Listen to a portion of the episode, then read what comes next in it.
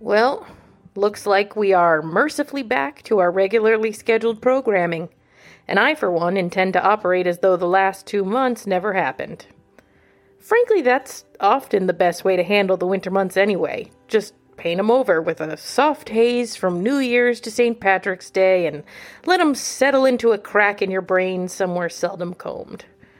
I did the same thing with all of 2016, not because anything particularly terrible happened in Purgatory, but rather because the entire year was boring and unremarkable. Also, I think that was the year I tried to get bangs. I mean, did I successfully get them? Did they look good? Who can remember? Not me, as long as I don't think about it too hard. We just assume the blank section in the scrapbook is for the best, and we go on with our lives. Speaking of times we can't remember, this weekend is good old green beer, beloved post Patty's purgatory celebration. Now, before I get to the naysayers on good old green beer, the folks saying, What about the Saint? What about the Irish? Look, good old green beer is not a slight at the Irish. No one in purgatory is going to stop a shamrock at the border, you know. I mean, in fact, that is a historical point of pride for purgatory. Though none of our founding families were Irish, we had a healthy influx of an entire Irish family that accidentally migrated on by in the aftermath of the potato famine, and we welcomed them with open arms. And while a family might not seem like a lot, you have to remember, at the time, Purgatory was tottering somewhere under 300, so an influx of 22 people was a swell of like 10% in a single night. But that's not what St. Patrick's is about. And it's not what good old green beer's about. Good old green beer is about getting rid of any kegs coming up on, or sometimes ones that have sailed right past their expiration date. The green adds an air of festivity and mystery. Ooh, what am I drinking? I don't know, but it's green. I must be having fun. Plus, we order red and green food dye in bulk for the holidays. We usually use up all the rest of the red during Valentine's. As for St. Patrick's Day, Pastor Kate does a St. Patrick's Day talk for anyone that wants to learn about the guy. I mean, I've been to the talk. I said before I'm not particularly religious, but I love a good free history talk. And as far as I can tell, here's what we know about St. Patrick. The guy was a Roman citizen named Maewyn. I mean, come on. and he became enslaved in Ireland and then became a priest and then converted a bunch of druids. And that's it. No snakes, no leprechauns, no beer, no green, no pots of gold, nothing. A not Irish guy, not named Patrick, was pretty okay at being a priest, and so some people joined his church. And now he's got a whole day. As far as I can figure, the bar was pretty low for sainthood early on. I'm pretty sure now you have to have a, a miracle or, or a, a TV show or something. And now that I've said enough about saints to get tootled out of town by the Piper himself, head on over to Sports or Basement Bar or, God forbid, Tappet's Tap for a weekend of cheap beer guaranteed to turn your teeth green for a little longer than any of us are comfortable with. Emergency Services was right back to work this week, putting out a devastating fire in the Wagon Spokes neighborhood.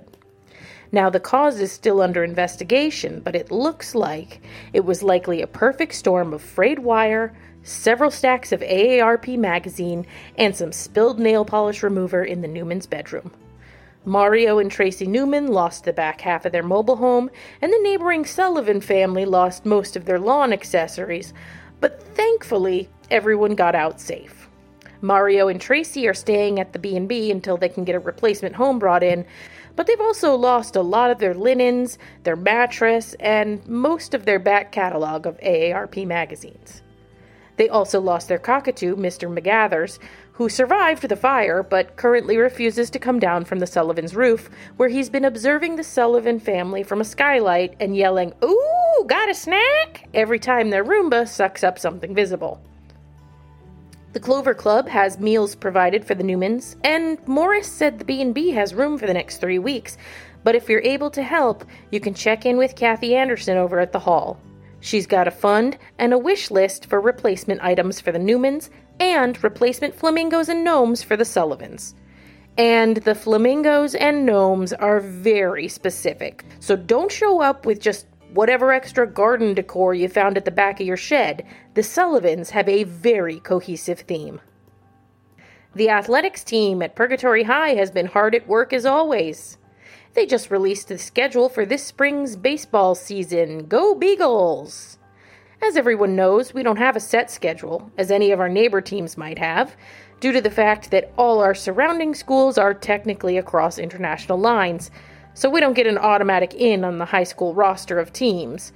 But our intrepid athletic team have done it again, this time putting seven games on the calendar, including five away games. As is tradition, there will also be two games versus the Purgat High alumni team. And this year, for the first time, the Beagles will finish out their season with a round robin style tournament with the alumni team, the all star picks from the Adult Rec League, and the always incredible team from the Senior Center. That's five teams playing back to back weekends at Purgat High, and people are already buzzing. Now, I know it doesn't seem fair pitting high school students against the senior team, but do not count them out. Yes, Betty Wilder is a ferocious shortstop, and Eugene Blanks has a new rotator cuff, so his pitching arm is bionically strong. But I still think the kids have a chance here. The tournament is two months away, and that is a long time for the senior lineup. We can't be sure that designated hitter Ronald Morgan won't have another season cut short by gout. So there's a lot of variables out there on the field. But one thing's for certain it's going to be a heck of a show. Tickets available with a suggested donation of $6 a game or $20 for full tournament pass. Okay, today we are doing something administrative. I've got Paulie Deets here in the studio, God help me back and refreshed after a few very necessary days, laying back in some hot cocoa with peanut butter cups soothing his eye puffs with his wife Meg. So, how did Pennsylvania treat you, Paulie? I'm feeling better, Davis, but they strongly urge you not to apply chocolate directly to the eyes. It's more of a decadent snack while you're contemplating eternity from your whipped cocoa bath. Good to know.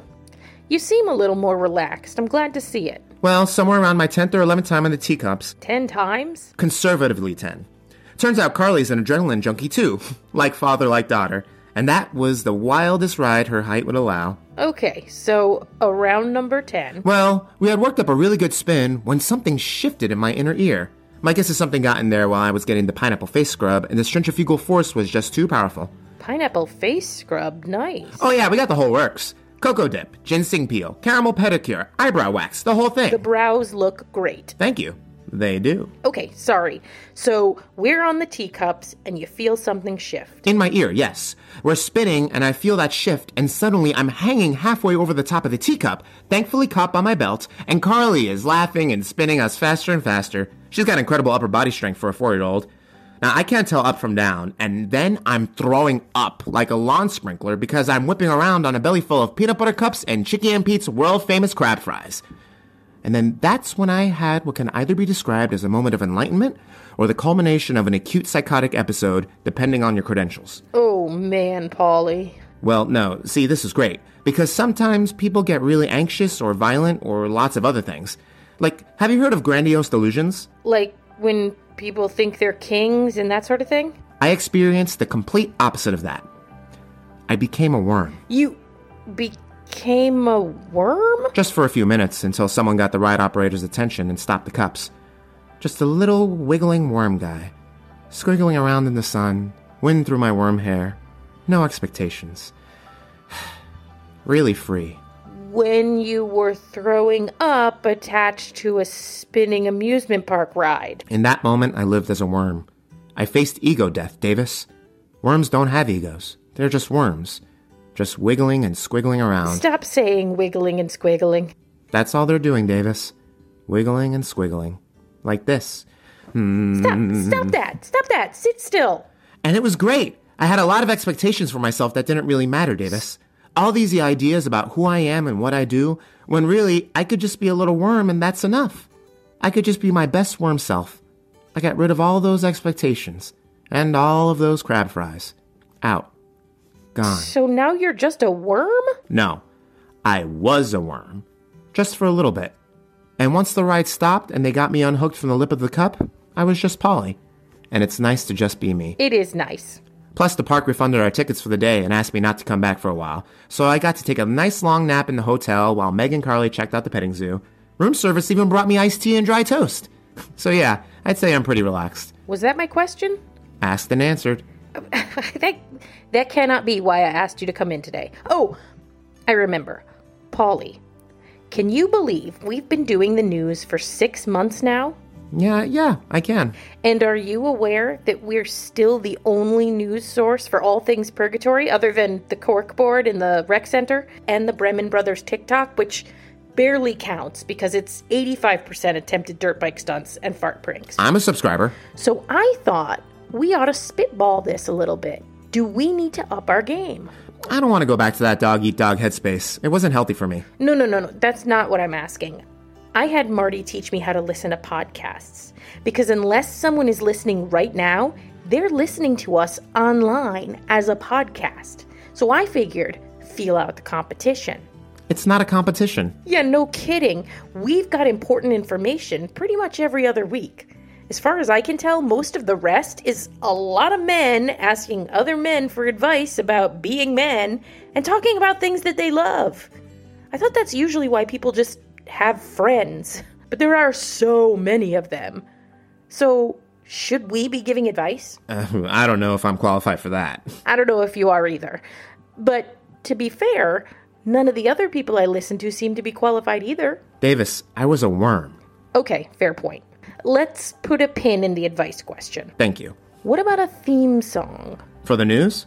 Yeah, sure. Uh, other newses have theme songs. Like 60 Minutes has that tick tick tick tick tick tick tick tick tick. tick. Oh, we could be like bum bum ba bum bum, like the NBC nightly news. It's bracing. Yeah, very impactful.